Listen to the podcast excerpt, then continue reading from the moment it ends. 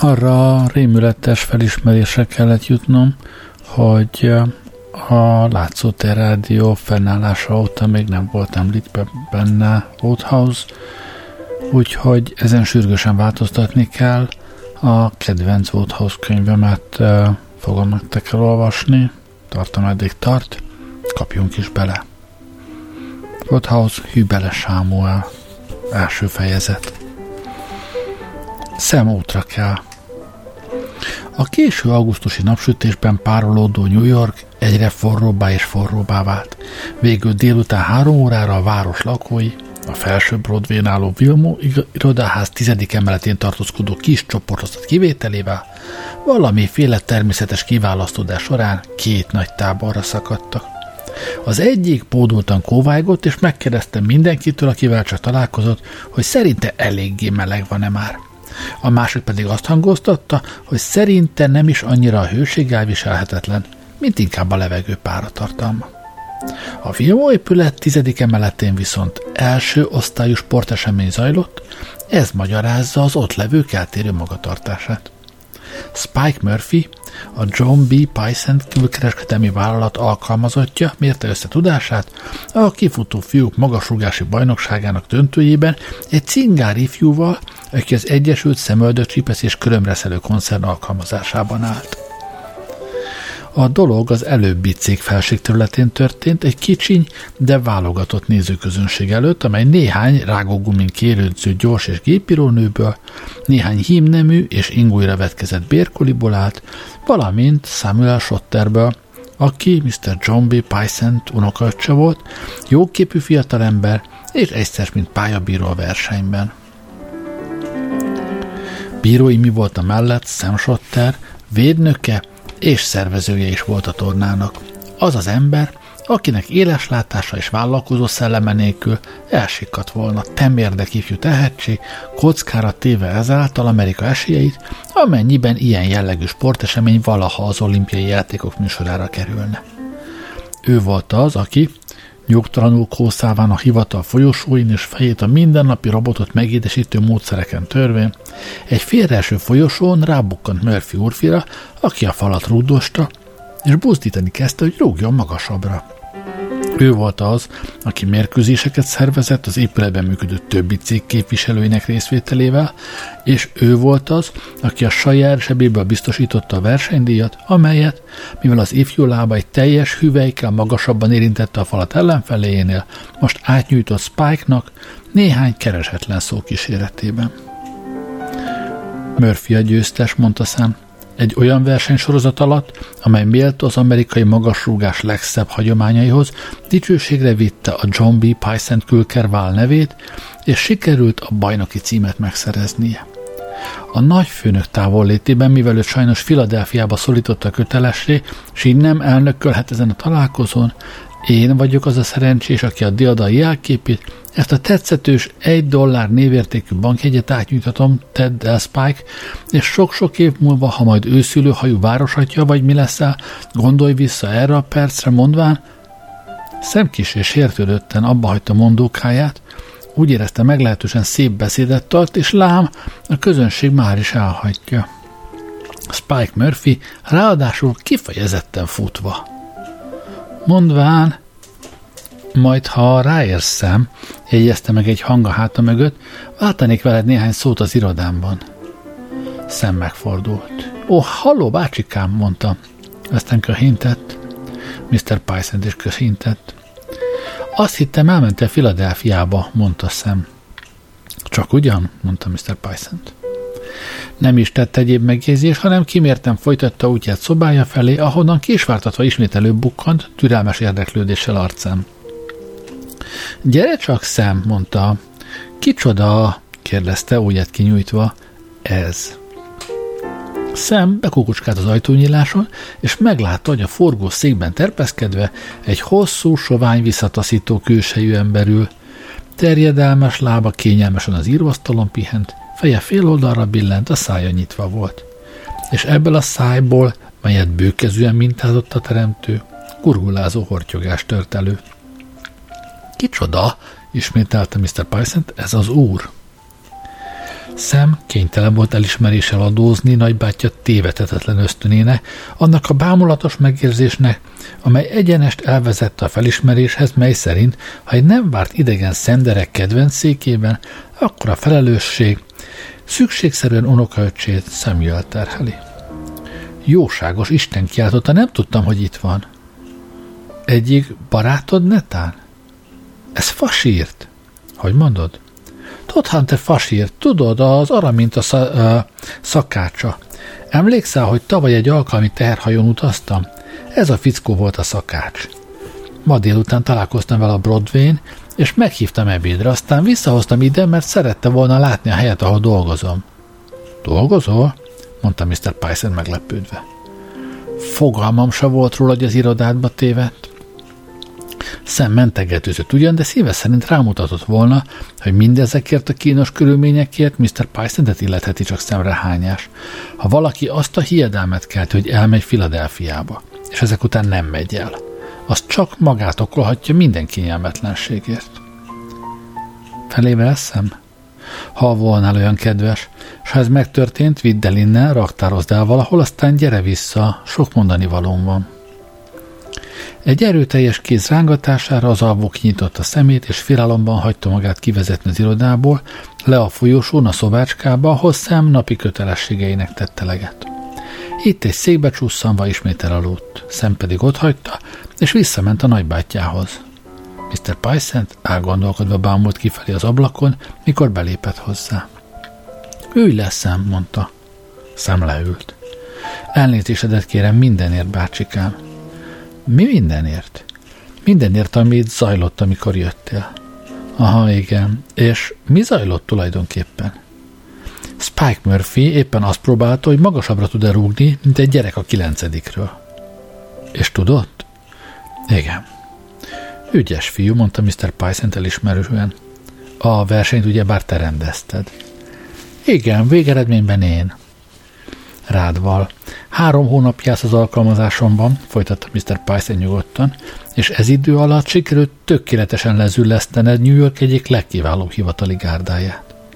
De bácsikám, méltatlankodott Sam. Tökéletesen, ismételte Mr. Python. A kifutófiúk a keresztneveden szólítanak. Ők már ilyenek, sóhajtott Sam. Hiába rágom a fülüket, a szokás megmarad. Múlt szerdán a tanúja voltam, hogy megcsókoltad a gépirónőmet. Szegénykének fogfájása volt. Továbbá Mr. Ellaby a tudomásomra hozta, hogy a munkád a cég szégyen folytja. Szünet. Az angol nyilvános középiskola átokkorunkon, mondta Mr. Python álmatagon. Egy idegen számára talán ide nem illőnek tűnhet ez a megjegyzés, de Sam felfogta a jelentőségét. Úgy értékelte, hogy kellett övön aluli ütésként. Mondd, Sam, megtanítottak téged abban a Wrykingban valamire a futballon kívül? Ó, hogy nem? Mire? Ó, mindenfélére. Ennek nem látom tanújelét, még nem tudom érteni, hogy anyád miért oda küldött téged, ahelyett, hogy egy jó kereskedelmi iskolába iratott volna. Hát, hogy a papa is oda járt. Szemét félbehagyta. Tudta, hogy Mr. Python nem kedvelte a néhai Anthony Schottert, azt hívén, s talán nem is alap nélkül, hogy elhalt nővére, amikor ehhez a szeretetre méltó, de tévejgő személyhez hozzáment, feltette a koronát egész addigi léha és szeleburdi életére. Nyomós indok, mondta Mr. Python szárazon. Samnek ehhez nem volt hozzátenni valója. Igen, sok tekintetben emlékeztetsz az apádra, mondta Mr. Python-t. Sam ezt is elengedte a füle mellett, kissé sűrűn röpködtek az e-fajta megjegyzések aznap, de nem volt mit tenni. Én mégis szeretlek téged, Sam, foglalta össze Mr. Python-t rövid szünet után. No, így már inkább lehet tárgyalni. Én is igen szeretlek téged, bácsikám, mondta Sam szívből jövő hangon. Ha arra gondolok, mi mindent tettél értem. Csakhogy, folytatta Mr. Python, úgy érzem, még ennél is jobban szeretnélek, ha 3000 mérföldnyire volnál a Python külkereskedelmi vállalat irodáitól. Elválunk egymástól, Sam, mégpedig azonnal. Sajnálom. Én viszont, mondta Mr. Python, örülök. Csend lett. Sam úgy érezte, hogy a megbeszélés ennél a pontnál befejezetnek tekinthető, felállt. Várj egy percig, mondta a nagybátyja. El akarom mondani, mik a terveim a jövődre nézve. Samnek ez kellemes meglepetés volt, nem gondolta volna, hogy a jövője érdekelni Mr. Pythont-et. A terveid? Igen, minden meg van beszélve. Ez remek, bácsi, mondta Sam barátságosan. Már azt hittem, hogy kikergetsz a hóba. Emlékszel arra, amikor egy Lord Tilbury nevű angollal vacsoráztál nálam? Sam nagyon is jól emlékezett Lord Tilbury vacsora után, és sarokba kerítette, és fél órán keresztül szakadatlanul beszélt neki. Ő a tulajdonosa a Mamut kiadóvállalatnak. Ez a koncern számos napi és heti lapot jelentett meg Londonban. Sam már tudott erről, Lord Tilbury beszámolója szinte kizárólag önéletrajzi jellegű volt. No, hát szombaton a Lord visszautazik Angliába, a Mauritániával, és te elmégy vele. Mi? Felajánlotta, hogy alkalmazni fog. De én semmit nem tudok a sajtóról. Te semmiről nem tudsz semmit, mutatott rá Mr. Python finoman. És ez az angol nyilvános középiskola hatása. Minden esetre Lord Tilbury-nél sem bukhatsz meg jobban, mint ahogy nálam megbuktál.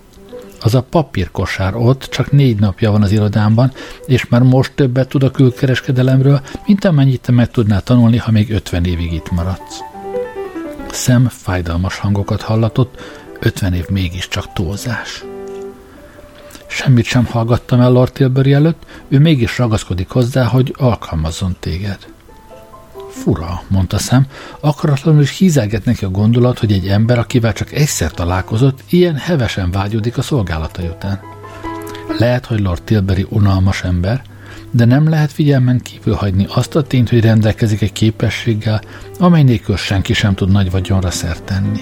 Azzal a különös, szinte hátborzongató adottsággal, hogy azonnal felismeri, ki az ő embere. Egyáltalán nem fura, helyesbített Mr. Pythont. Éppen egy üzleti tárgyalás közepén vagyunk ő meg én. Rá akar beszélni valamire, amiről még nem döntöttem. Azt hiszi, hogy ha téged levesz a nyakamról, lekötelez. És ez igaz is. Meglátod, bácsikám, mondta Sam nyomatékosan, én még sokra viszem. Bizony jobban tennéd, válaszolt Mr. Python minden megindultság nélkül. Ez az utolsó lehetőséged. A világon semmi okom rá, hogy életed végéig támogassalak, és nem is foglak. Ha a Tilbury céget is a fejed heteire állítod, ne hidd, hogy visszamenekülhetsz hozzám. Nem foglak terített asztallal várni, ezt jól jegyezd meg. Megjegyzem, bácsikám, megjegyzem, de ne aggódj. Valami azt súgja nekem, hogy sokra viszem. Örömmel megyek Angliába. Örömmel hallom. No, ennyi az egész, a viszontlátásra. Tudod, elég furcsa, hogy éppen te küldesz át oda, mondta Sam elgondolkodva. Nem hiszem, sőt, örülök, hogy megtehetem. Már úgy értem, hiszel a tenyérjóslásban? Nem, ég áldjon. Ugyanis egy tenyérjós azt mondta nekem egyszer. Az ajtó, mondta Mr. Python, önmagától becsukódik, mélyt elengedik a kilincset. Miután a kijelentés helyességét próbára tette és igazolva látta, Sam visszament saját helyére, ahol Clarence Todhuntert, más néven Fasírtot, az Araminta nevű teherhajó népszerű és energikus főszakácsát ébren és pipázva találta. Ki volt ez az öreg úr? Kérdezte Mr. Todhunter. A nagybátyám, a cégfeje. Az ő szobájában aludtam? Ott.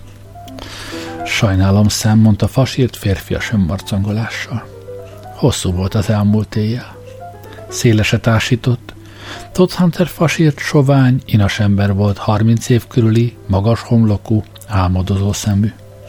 Bosszús pókerpartnerei a szemét néha egy haldokló haléhoz hasonlították, de a kritikus, akinek ítéletét nem befolyásolják és nem torzítják el a közelmúlt anyagi természetű veszteségei, inkább egy olyan papagájhoz hasonlítaná, aki látta az életet és úgy találta, hogy tele van kiábrándulással. Fasírtban erős hajlam élt a borulátás iránt, és poharazás közben elelejtett néha egy-egy megjegyzést, mely szerint, ha mindenki élhetne a jogaival, akkor ő egyenes ágon grófi címet örökölhetett volna. Hosszú és szövevényes történet volt az övé, minden szereplő személybecsületén folt esett benne, de mivel soha nem mondta el kétszer egyformán, csekély hitelt adott neki a józanítéletű mannschaft. Egyébként ő készítette a legjobb Fasírtot az egész Atlanti óceánon, és mégsem volt beképzelt. Fasírt, mondta Sam. Megyek Angliába. Én is, hétfőn indulunk. Te ringettét, mondta Sam elgondolkodva. Szombaton a Mauritánián kéne lennem, de nagy kedvem volna inkább veletek menni. Nem szívesen gondolok a Lord Tilburyvel eltöltendő 6 napos tétetétre. Ő kicsoda? A Mamut kiadóvállalat tulajdonosa, ahol dolgozni fogok. Innen kirúgtak? Kis és értette Sam hiúságát, hogy ez az egyszerű, iskolázatlan ember milyen hamar rálelt a dolog lényegére. Mindamellett úgy érezte, hogy Fasírt kissé tapintatlan volt. Legalább úgy tehetett volna, mintha azt hinné, hogy ő nyújtotta be a felmondását. Igen, talán így is lehet mondani. Csak nem azért, mert beleültem a székibe. Nem, úgy tűnik számos oka volt rá Fasírt. Bármilyen furcsa dolog ez, a bácsikám a fejébe vette, hogy átröpít Angliába. A minap jósolta nekem egy tenyérjós, hogy hamarosan hosszú útra indulok, és a végén egy szőke lánnyal találkozom. Fasírt? Ha, akarok mutatni neked valamit. Kotarászni kezdett a zsebében, és egy tárcát húzott elő. Ezzel meglévén egy percig tétovázott. Aztán legyűrve a pillanatnyi habozást, kinyitotta a tárcát, és finom mozdulattal, mint amikor egy indiai papa templomban valami különösen becsös erekjét vesz elő, kihúzott belőle egy összehajtogatott papírdarabot. A kevésbé figyelmes szemlélő, akit megtévesztett a magatartására jellemző végfelelőtlenség, Sam Schottert azok közé az anyagias szellemű ifjak közé sorolhatta, akiknek végzetén, a romantika nehezen talál hézagot. Ez tévedés.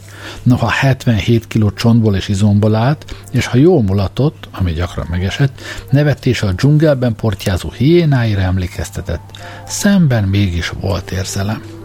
Máskülönben ez a papíros nem lett volna nála. De mielőtt megmutatnám, mondta, vizsgatekintettel nézve Fasírtot, szeretnék tőled kérdezni valamit.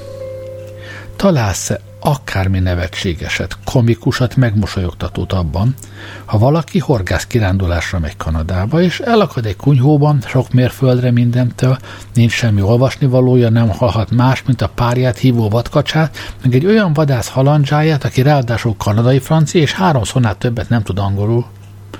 Nem, mondta Fasírt. Még nem fejeztem be. Látsz-e továbbá bármi érthetetlent abban, ha ez a fickó ebben a helyzetben egy szép lány fényképét találja a falra szögezve, valamelyik előző látogató által, és 5 hétig nem lévén más, amit nézzen, beleszeret ebbe a fényképbe. Gondold meg, mielőtt válaszolsz. Nem, mondta Fasírt némi gondolkodás után. Nem az az ember volt, aki bármiben hamar felfedezné a humort. Akkor jó, mondta Sam, szerencséd, mert ha csak egyetlen egy röhintést hallottam volna tőled, kaptál volna egy jókorát a szimatolódra. No, hát ez én voltam. Mi voltál? Aki megtalálta ezt a képet a falon, és beleszeretett. Nézd! Tiszteletteljesen kihajtogatta a papírost. Kiviláglott, hogy egy kitépett lap egyikéből azon újságoknak, amelyek az angol ember hétköznapjainak egy kis fényt kölcsönöznek. A halászkunyhó falán való tartózkodás nem használt neki. Fakult volt és sárga, egyik sarkán pedig egy sötét folt terjeszkedett, feltehetően azt jelezve, hogy a kunyhó valamelyik korábbi lakója vigyázatlanul trancsírozta az ebédre valót. Sam mindazonáltal úgy nézett rá, ahogy egy ifjú lovag nézni a Szent Grált. Nos, Fasírt közelebbről szemügyre vette a papírt. Birka húsleve, mondta a foltra mutatva, a professzionista gyors diagnózisával. A marhahús nem volna ilyen sötét. Sam a koncentrált megvetés pillantását lövelte barátja felé, egy érzékenyebb ember bizonyára zavarba jött volna. Megmutatom neked ezt a gyönyörű arcot, amin csak úgy lángol a fiatalság és az életöröm, kiáltotta, és téged csak az érdekel, hogy egy kérges szívű barbár, akinek legszívesebben a nyakát kitekerném, rálocsantotta a nyomorult ebédjét? Az égágyon, ember, nézd ezt a lányt! Láttál már te ilyen lányt életedben? Nem rossz. Nem rossz? Hát nem látod, hogy egyszerűen varázslatos? A fénykép csak ugyan nagy részt igazolta a Sam lelkesedését. Fiatal vadászruhás lányt ábrázolt a lova mellett. Karcsú, fiús, 18 év körüli lány lehetett, kissé magasabb az átlagosnál. Tiszta, komoly, határozott tekintettel nézett ki a képből. Szája sarka elgondolkodtatóan, ne kissé lebédjent. A száj gyönyörű volt, de Sam, aki tanulmányozta a képet, és ebben a tárgyban a világ első számú szaktekintélyének tartotta magát, azon a véleményen volt, hogy még szebb lehet, ha mosolyog. A fénykép alatt csupa nagybetűvel állt a nyomtatott szöveg: Nimród szép leánya. E költői kép aláírás alatt feltehetőleg valaha pontosabb információ is állt a lefényképezett személy kilétét illetően, de a durva kéz, amely az oldalt helyéről kiszakította, szerencsétlenül lerepesztette a további szövegrészt. Egyszerűen csodálatos, mondta Sam szenvedélyesen. Hogy is mondja Tennyson arról a kicsinke angol rózsaszárról? Tennyson? Volt egy kölök, amikor a tengeri sirályon szolgáltam, de azt Pennymannek hívta. Jaj, fogd már be, hát nem csodálatos fasírt, és mi több, szőke, igaz? Fasírt megvakarta az állát, az a fajta ember volt, aki szereti végig gondolni a dolgokat. Vagy fekete, mondta. Idióta, nem mondd nekem, hogy ez a szem nem kék. Lehet, ismerte a fasírt vonakodva. A haj pedig aranyszínű, esetleg egészen világos barna. Honnét tudja? Fasírt, mondta Sam. Ha Angliába érek, a legelső dolgom lesz, hogy megtudom, ki ez a lány. Nem lesz nehéz, mutatott Fasírt pipája szárával a kép aláírásra. Nimród lánya. Nem kell más, mint hogy veszel egy telefonkönyvet, és kikeresed, abban benn van a cím is. Hogy találod ki ezeket? Mondta Sam elismerően. Csak az a bökkenő, hogy esetleg az öreg Nimród vidéken lakik. A neve alapján nagy vadász lehet. Ó, mondta Fasírt, no igen, persze. Nem, az én tervem az, hogy megtudom, milyen labból tépték ki, aztán véglapozom az évfolyamokat a kép után. Lehet, mondta Fasírt, láthatólag elveszítette a téma iránti érdeklődését. Sam ábrándozva bámulta a képet. Látod ezt a gödröcskét ott az állánál, Fasírt? Istenem, mit nem adnék, hogy ezt a lányt mosolyogni láthassam. Azzal visszatette a papírost a tárcába, és sóhajtott. Csodálatos dolog a szerelem, Fasírt. Mr. Todhunter terjedelmes szája gunyoros mosolyra görbült. Ha már annyit láttál volna az életből, mint én, válaszolta, inkább egy csészete amellett maradnál.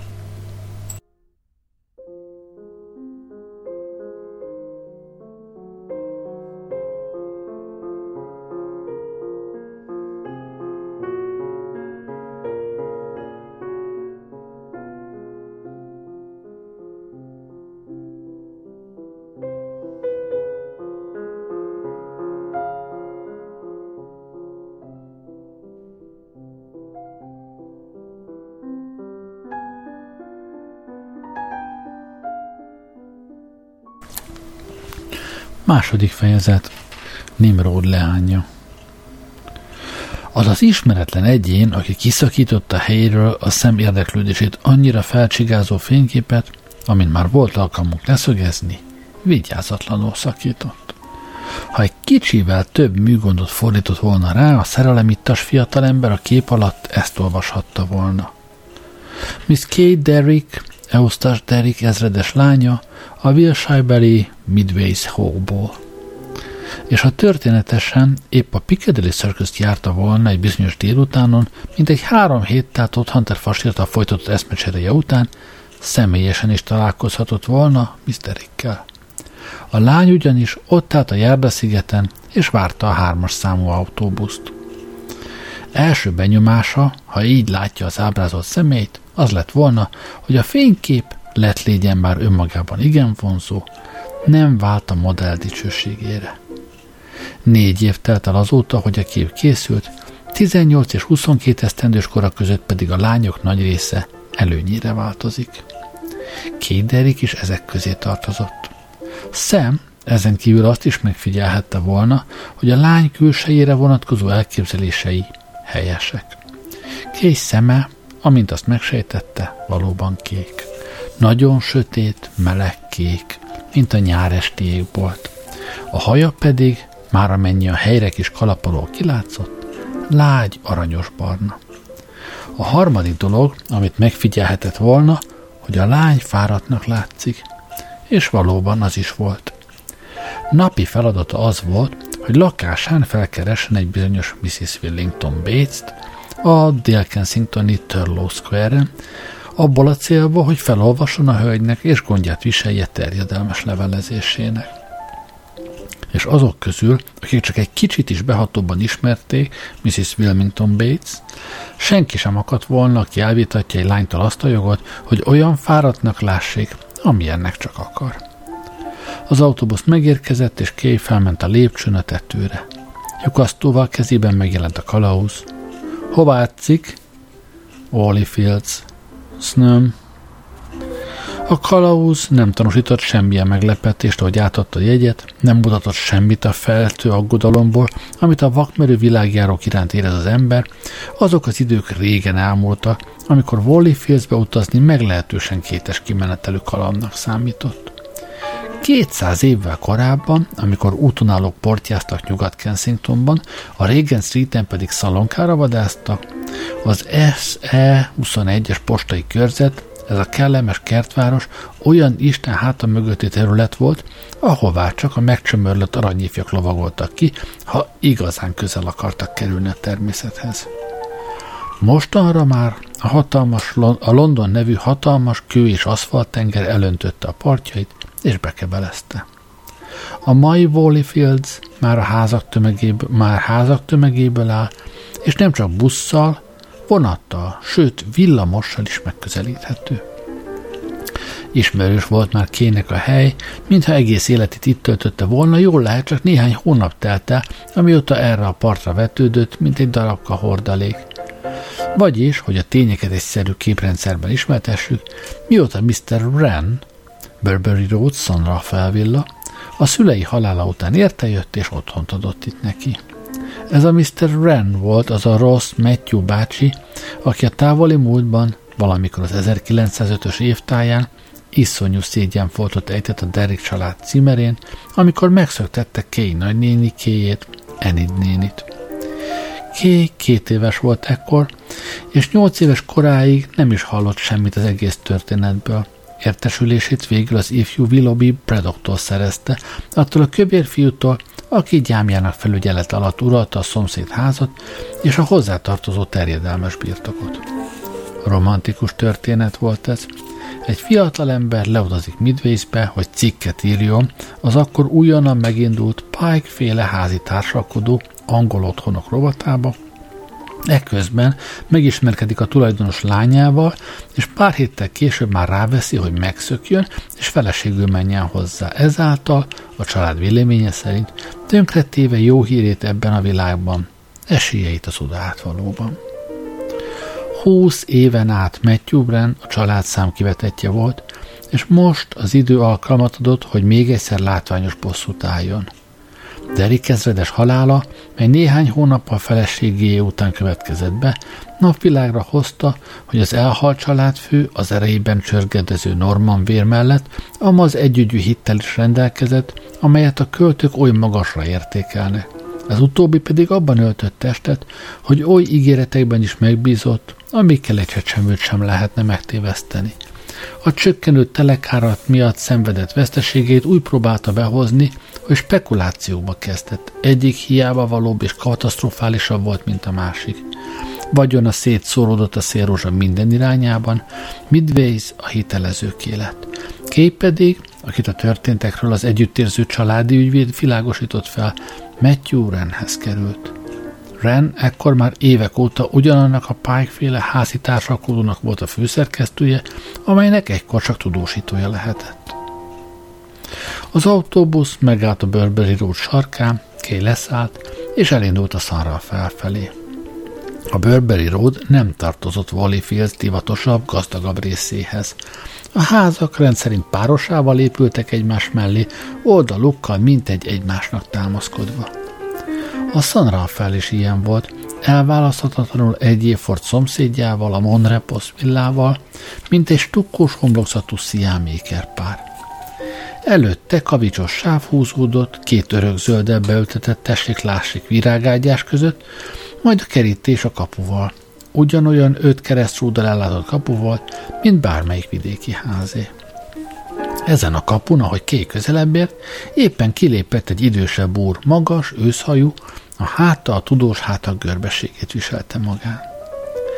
Helló, drága bácsikám, mondta Kay, hova indulsz?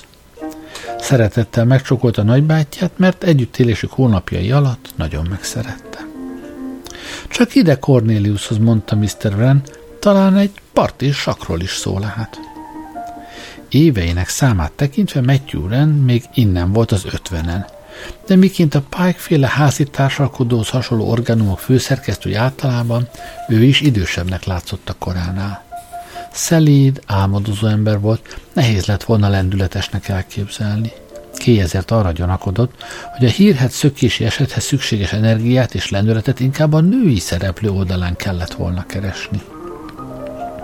Állnak és a vacsoráról, mondta Kay. Willoughby itthon van? A kertben hagytam, mondta Mr. Wren tétován.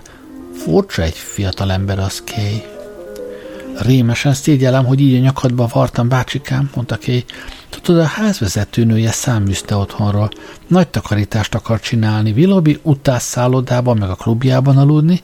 Én meg ismerem, amióta csak éle. Ő pedig megkérdezte, nem tudnánk-e befogadni. Most aztán ez van. De ne ess kétségbe, csak ma éjjelről van szó. Drágám, tudod, hogy mindig örömmel látom bármelyik barátodat, de ez nagyon furcsa fickó. Egy órán át próbáltam beszélgetni vele, de csak bámult rám egész idő alatt, mint egy aranyhal. Mint egy aranyhal? Igen, a szeme kidüllett, a szája meg mozgott ugyan, de egy hangot se adott ki.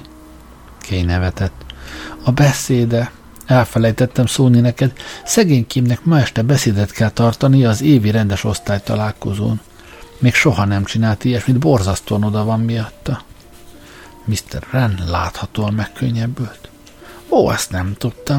Komolyan, drágám, már arra gondoltam, hogy gyenge elmélyű. Az órájára nézett. Ha úgy gondolod, hogy te el tudod szórakoztatni, akkor megyek is. Mr. Wren útnak eredt, Kay pedig belépve az 5 keresztrúdas kapun végigment a házat körülfogó kavicsos ösvényen a kertbe. Mint a környék valamennyi kertje, ez is dicsőségére vált gazdájának. Kicsiny volt, de zöld, tiszta és megnyugtató. Az a tény, hogy Valleyfield, bár jócskán beépült, már mégsem vesztette el régi, falusias hangulatát, csak is az amatőr kertészek buzgalmának köszönhető. Valleyfieldben tavasszal több magot vásárolnak, több fűnyírót tologatnak, több gyephengerlőt kölcsönöznek, több csigát pusztítanak, több legyet permeteznek be szabadalmazott keverékkel, mint bármelyik másik külvárosban a folyó Surrey oldalán. Lehet Braxtonban nagy áruház, lehet Sydneyhamben kristálypalota, de ha árvácskáról, rózsáról, tulipáról, májvarózsáról vagy sarkantyú virágról van szó, Valleyfield viszi a pálmát. Egyéb vonzó vonásai mellett a San Rafael kertje e percben egy rózsaszínű, köpcös, ünnepélyes, barna ruhás fiatalembert is tartalmazott, aki üveges szemmel rótta útját fel s alá a gyepen. Szervusz, Willoughby, mondta Kay. A fiatalember heves rázkódással ébredt fel önkívületéből. Ó, szervusz, Kay! A pázsiton átballagtak a teázóasztalhoz, még egy pompás fárnyékában állt, mert hát Valleyfieldben fák is vannak, nem csak virágok. Kérsz teát, Willoughby? kérdezte Kay, kellemesen belesüppedve egy nyugszékbe. Vagy már teáztál? Igen, már ittam, azt hiszem. Mr. Braddock elgondolkodva mérlegelt a kérdést. Igen, ittam már. Kay megtöltötte csészéjét, és kélyesen hörpintett belőle. Hú, de fáradt vagyok, mondta. Rossz napod volt? Csak mint mindig. Az asszonyság nem valami szívélyes, mi?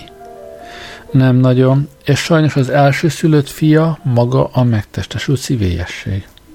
Mr. Braddock bólintott. Fárasztó egy fickó? Egy kissé. Valakinek meg kéne rúdosni. Nagyon is.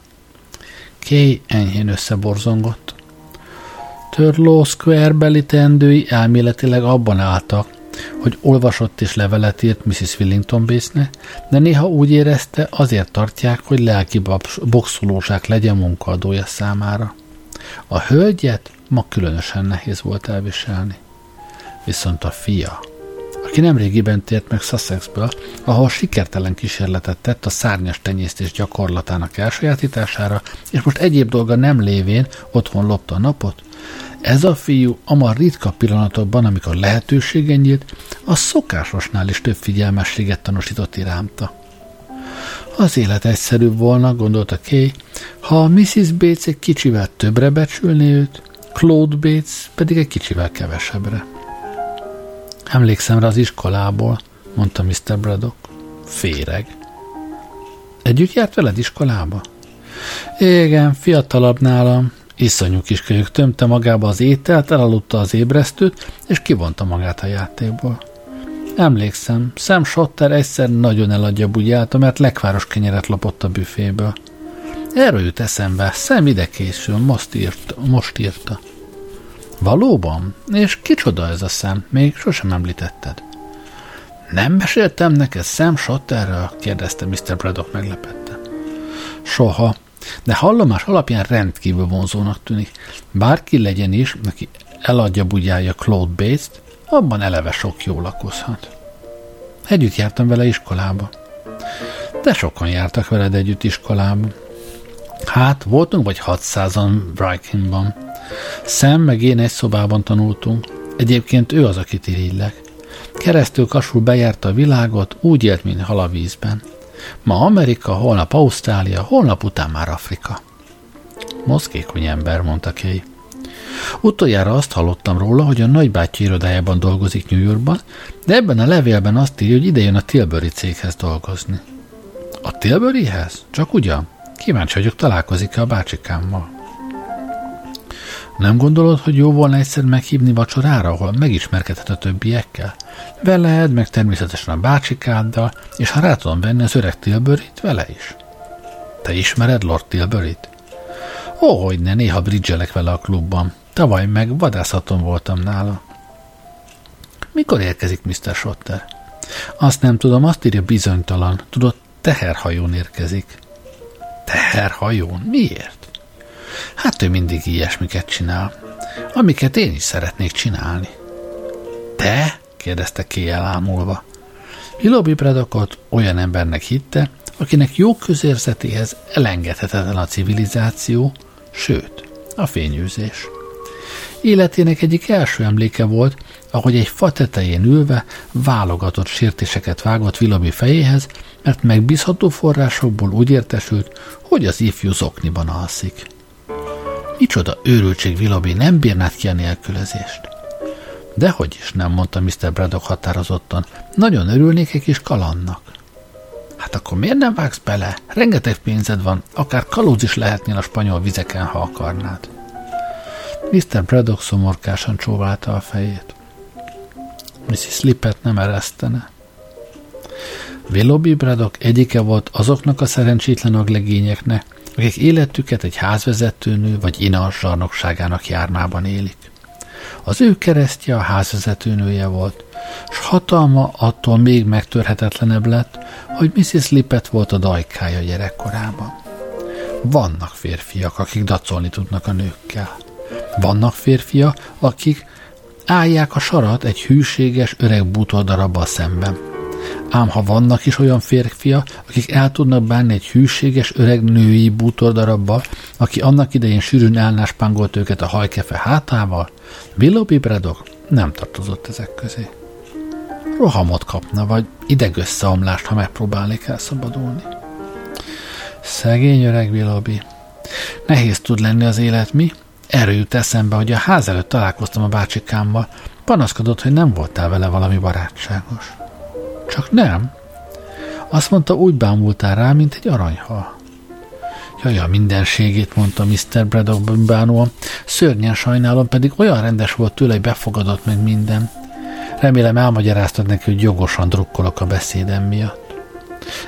De nem értem, miért kell úgy oda lenned. Olyan egyszerű dolog beszédet mondani, különösen egy ilyen osztálytalálkozón, ahol nem várnak tőled sokat. Ha helyetben volnék, elmondanék egy-két vidám történetet, és kész. Hát, volna éppen egy viccem, mondta Mr. Braddock most már reménykedve. Egy skótról. New Yorkban van éppen, aztán kimegy a mólóra, aztán meglátja, hogy egy búvár felmerül a vízből, szóval olyan búvárruhában, tudod? Erre azt gondolja, hogy a pasas, szóval a búvár, tudod, gyalog kelt át az óceánon, mire arra gondol, hogy miért nem jutott ez neki is eszébe, mert akkor megspórolhatta volna az úti költséget, érted? Értem, ez egy olyan csekély értelmű skót. Gondolod, hogy mulattatja majd őket? Kérdezte Mr. Braddock aggódva. Szerintem le fognak fordulni a székről. Tényleg? Itt félbeszakította a mondatot, és rémülten kinyújtotta a kezét. Csak nem akarsz enni abból a kősziklából? Akartam, de nem eszem, ha nem akarod. Nem jó? Jó? Kedves pajtásom, mondta Mr. Braddock ünnepélyesen. A sütemény terén Klárának ez a legrosszabb próbálkozása. Abszolút a legrosszabb. Nekem muszáj volt enni egyet, mert itt állt mellettem, és figyelte, amíg eszem. Nem is értem, hogy miért nem rúgjátok ki ezt a lányt, iszonyatos, ahogy főz. Claire, kirúgni, nevetett ki. Épp így te is megpróbálhatnád kirúgni a mamáját. Lehet, hogy igazad van. Egy Lippettet nem lehet kirúgni. Igen, értem, mire gondolsz, bárcsak ne ismerne annyira. Hát igen, majdnem olyan régóta ismer, mint én. Mrs. Lippett mindig valami anyafélét volt neked. Claire meg ebből a meggondolásból amolyan nővérnek tekinti magát. Én sem hiszem, hogy segíteni lehetne ezen, hallottad, hogy Mr. Braddock férfiasan, aztán az órájára nézett. Ideje volna bemennem átöltözni. Kint leszel még, amikor elmegyek? Persze. No, robogok is. Gondolod, hogy ez a skót vicc jó lesz? A legjobb, amit valaha hallottam, mondta Kate tapintatosan. Miután Willoughby elment, Kay hátradőlt székében, és csukott szemmel élvezte a barátságos kertesti csendjét. Nem kér több teát, Miss Kay? Kay kinyitotta a szemét. Egy tömzsi, alacsony, kartonruhába öltözött kis figura állt mellette. Lenszűke haját vidám szobalány fityula koronázta. Pisze orra, széles, barátságos szája volt, amelyről odaadó mosoly sugárzott Kay felé. Ezeket hoztam, mondta, és leejtett egy pokrócot, két kispárnát, valamint egy lábzsámolyt, melyeknek terhe alatt tántorgott a gyepen át, mint egy kicsi málhás összvér. Így lesz finom, kényelmes a szunyókálás, látom, megint halálra hajszolta magát. Ez borzasztóan kedves, Claire, de igazán nem kellett volna fáradnia. Claire Lippett, Willoughby Braddock zsarnoki házvezetőjű nőjének lánya, egyben a San Rafael szakásnője és mindenese, a Midway-beli korszak élő emléke volt. 12 éves korában lépett be a Derrick háztartásba, és akkoriban körülhatárolhatatlan munkaköre elég szabadidőt biztosított neki ahhoz, hogy részt vegyen az akkor 13 éves Kay madárfészek rabló akcióiban. 18. születésnapján előléptették a Kay személye körüli szobalány posztjára. Ez az az időpont, amikor tulajdonképpen átvette a marsalbatot. A Lippettek jelszava hűség, és még az ismert gazdasági csőd sem tudta a törzs jeles tagját eltátorítani ettől. Elszántan követte Kate a számüzetésbe, és miként már említettük, Mr. Wren szakácsnője lett. Méghozzá, amint azt Mr. Braddock jogosan megállapította, iszonyatosan rossz szakácsnő. Magának nem kellene ennyit fáradnia a Miss Kay, leginkább kényelmesen kellene üldögélnie. Hiszen úgy ülök, mondta Kay. Voltak pillanatok, amikor, akárcsak Mr. Braddock, a Lippett-féle gondolkodást egy kissé terhesnek érezte. Kay energikus lány volt, szerette volna a világot dacos, kitérdekel jelszóval szemlélni. Ez pedig nem volt egyszerű, mikor Claire úgy dédelgette, mintha egy törékeny, kényes palánta lenne. Mindazonáltal hiába való lett volna bármi ellenállás. Még senki nem tudott úrrá lenni a Lippettek anyai ösztönén, és talán soha nem is fog. Már úgy értem, magyarázta Claire, megigazgatva a lábzsámolyt, hogy nem kéne a kezét munkával bepiszkolnia, csak ezt akarom mondani. Szégyen, hogy... Itt hirtelen elhallgatott, felvette ugyanis a tálcát, és közben fájdalmas felfedezést tett. Hiszen hozzá se nyújt a süteményemhez, mondta, s hangjában finoman vegyült a szemrehányás és a csalódottság. pedig külön magának csináltam. Nem akartam elrontani az étvágyamat vacsora előtt, mondta késietve. Claire temperamentumos lányzó volt, könnyen zokon vette, ha bírálat érte a keze munkáját. Biztos vagyok benne, hogy valami finomat csinált. Claire meghányta vetette magában a kérdést. Hát, igenis, meg nem is, felelte végül. Ha a pudingra gondol, az bizony nem lett valami híres. A cica beleesett a lábosba. Ne mondja. De bizony, és mire kihaláztam, alig maradt valami a sodóból, mintha spongya lett volna, úgy magába szívta. De azért magának maradt még egy kevés, ha Mr. Wren nem kér. Nem, köszönöm, nem lényeges, mondta Kate gyorsan. Viszont kipróbálok egy újfajta levest kárpótlásról. Egy könyvben olvastam, úgy hívják, Potage à la Princess. Biztos nem kér a süteményből, Miss Kay, erőt adna? Nem, köszönöm igazán. No jó, ahogy gondolja.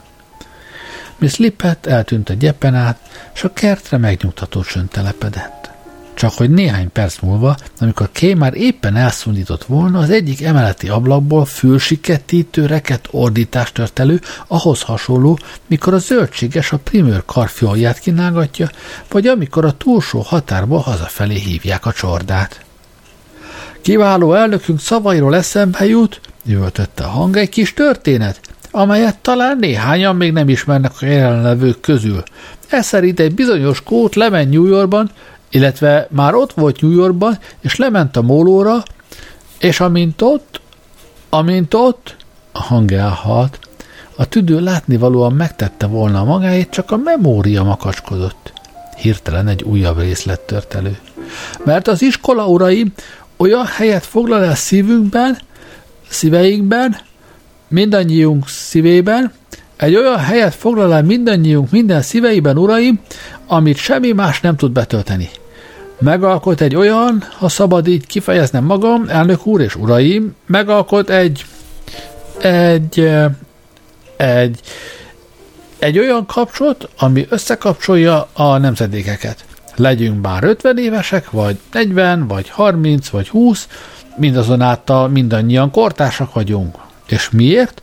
Azért, uraim, mert mindannyiunkat összekapcsol az a kapocs.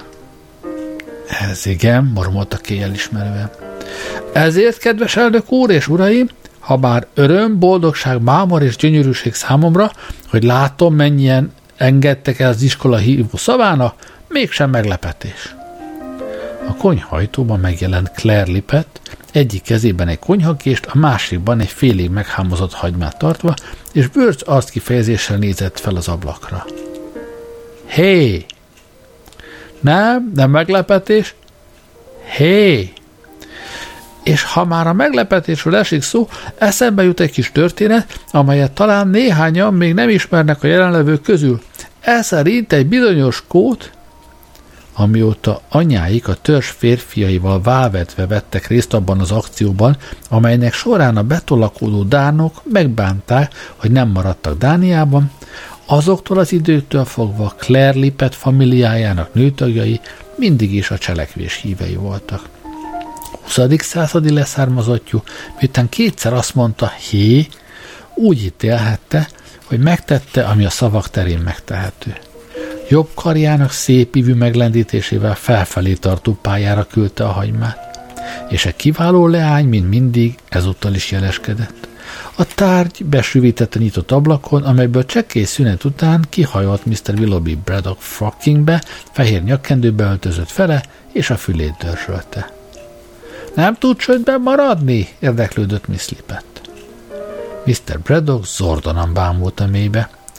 Eltekintve attól, hogy a személyek felcserélődtek, és a társadalás hangneme némiképp más jellegű volt, a jelenet akár Rómeó és Júlia nagy jelenete is lehetett volna. Mit mond? Azt mondta, maradjon csöndben. Miss Kay aludni szeretne, ilyen lármában nem lehet aludni. Klára, mondta Mr. Braddock jelentőség teljesen. Claire, helyesbetett a másik hidegen, olyan dolog volt ez, amelyet egész életében harcolnia kellett. Mr. Braddock nyelt egyet. Én meg fogom mondani a mamájának, mondta. Üres fenyegetőzés volt ez, Claire-bá is vette, mert rosszallóan, megvetően vállat vont, mielőtt a győzedelmesen megvívott csata után visszavonult volna a házba. Tudta, és Mr. Braddock tudta, hogy tudja, hogy a kedvenc leányát érintő panaszok hűvös fogadtatásra találnak Mrs. Lippettnél. Mr. Braddock visszavonult az ablakból, majd kisvártatva megjelent a kertben, szépen kicsinosítva. Hello, Willoughby, mondta Kay elismerően, de jól nézel ki. A kedves bók gyógyír volt Mr. Braddock sebzett érzelmeire. Tényleg, mondta, és közben úgy érezte, mint már annyiszor korábban, hogy Kaynek a világon nincs párja, és ha az ember nem félne annyira a házasságnak még a gondolatától is, az ember éppen ki is próbálhatná, mi történik vajon, ha feleségül kéri. A beszéd meg nagyon jól hangzott. Tényleg, igazán? Tudod, hirtelen azt jutott eszembe, hogy hát, ha a hangom nem bírja. Bírja, biztosította Kay. A fellegek, melyeket Kay bókjai elűztek, ismét gyülekezni kezdtek Mr. Braddock homlokán. De hallgass, Kay, tényleg csinálnod kellene valamit ezzel a Klárával, lehetetlenül viselkedik, hagymát vág az emberhez, meg minden. Nem szabad most ezzel foglalkoznod, ne izgass magad, mert elfelejted a beszédedet. Mennyi ideig kell szónokolnod? Úgy gondolom, vagy 10 percig. Ha nem tudod, azt hiszem, bele fogok pusztulni. Sok-sok pesgőt így el, arra van most szükséged. De attól berúgok. Hát rúgj be, engem nem zavar. Mr. Braddock töprengett. Jó, mondta, kitűnő ötlet. No, azt hiszem, indulok is. A kulcsod megvan? Helyes. Persze, későn fogsz hazajönni. Szólok Claire-nek, hogy ne tegye fel a láncot az ajtóra. Ahogy Kay a konyhába ért, azt tapasztalta, hogy hűséges csatlósa átlépett a Rómeós Júlia oldalairól a Macbethbe. Claire egy üsfölé hajolt, és különböző dolgokat hullajtott belé. A macska viszonylag száraz és sodótlanított állapotban érdeklődéssel figyelte egy polcról. Ez az új leves, Miss Kay, jelentette Claire szerény büszkeséggel. Az illata jó, mondta Kay, egy kissé megborzadva, hogy orrába csapott az iszonyú égés szag. Ide hallgasson, Claire, szeretném, ha nem vagdosna hagymát Mr. Braddockhoz. Fölmentem és visszahoztam, csillapította Claire, már benne van a levesben. Maga lesz benne, de nyakig, ha ilyesmit csinál. Mit fognak szólni a szomszédok? Érvelt Kay az erkölcs védelmében. Nincsenek szomszédok, mutatott rá Claire sóvárgó kifejezésű csintalan arcára. Bárcsak beköltözne már valaki abba a Mon Reposba, mondta. Nem szeretem, hogy nincsen szomszéd. Nagyon magányosnak érzi magát az ember lánya, ha egész álló nap nincs kihez szólnia.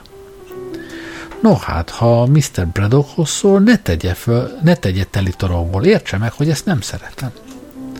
Most, szögezte le Claire, haragszik rá, és azzal minden átmenet nélkül szenvedélyes zokogásba kezdett. Ez az érzékenység volt az, ami oly nehézé tette a San Rafael ifjú úrnője számára a személyzet irányítását.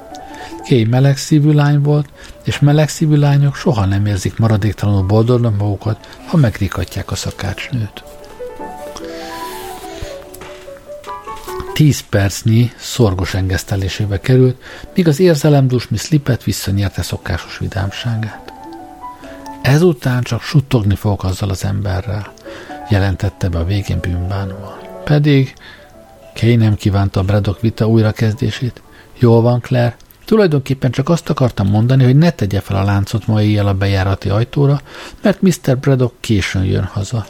De nagyon csendes lesz, nem fogja zavarni. Ajánlom is, mondta Miss Lippett zordan. Pisztoly van nála. Pisztoly? Az, hajolt Claire komoran az üst fölé. Az ember soha nem tudhatja egy ilyen külkerületben, hogy mikor törnek be hozzá. Az egyik lány az utcában mesélte, hogy éppen tegnap loptak el 2 teljes kannát a küszöbükről. És mondok én még valamit, Miss Kay. Szerintem a Mon Reposba is betörtek. Ugyan miért törtek volna, hiszen üres? Tegnap nem volt üres. Éppen migrényem volt az éjjel, aztán, ahogy kinéztem az ablakon, éjszaka 2 és 3 között lehetett, hát láttam ám, hogy titozhatos fények mennek föl le a lépcsőn. Biztos képzelődött. Ne haragudjék, Miss Kay, de én nem képzelődök. Világosan láttam, hogy világos van. Biztos olyan elektromos zseblámpa lehetett, amit a bűnözők szoknak használni.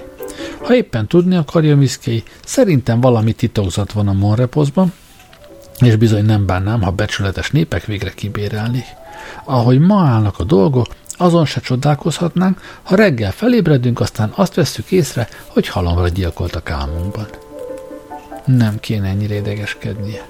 Idegeskedni? Felelte Claire sértődötten. Nem elég ahhoz egy betörő, hogy engem felidegesítsen. Csak annyit mondom, hogy én felkészültem. Minden esetre nehogy Mr. Braddockot lője le. No hát, mondta Miss Lippett, nem akarván elkötelezni magát. Majd meglátjuk. És hogy aztán mi lesz, azt mi is majd meglátjuk később, mert ennyi fért a mai adásba. Köszönöm, hogy velem voltatok ma este. Jó éjszakát kívánok. Gerlei rádiózott.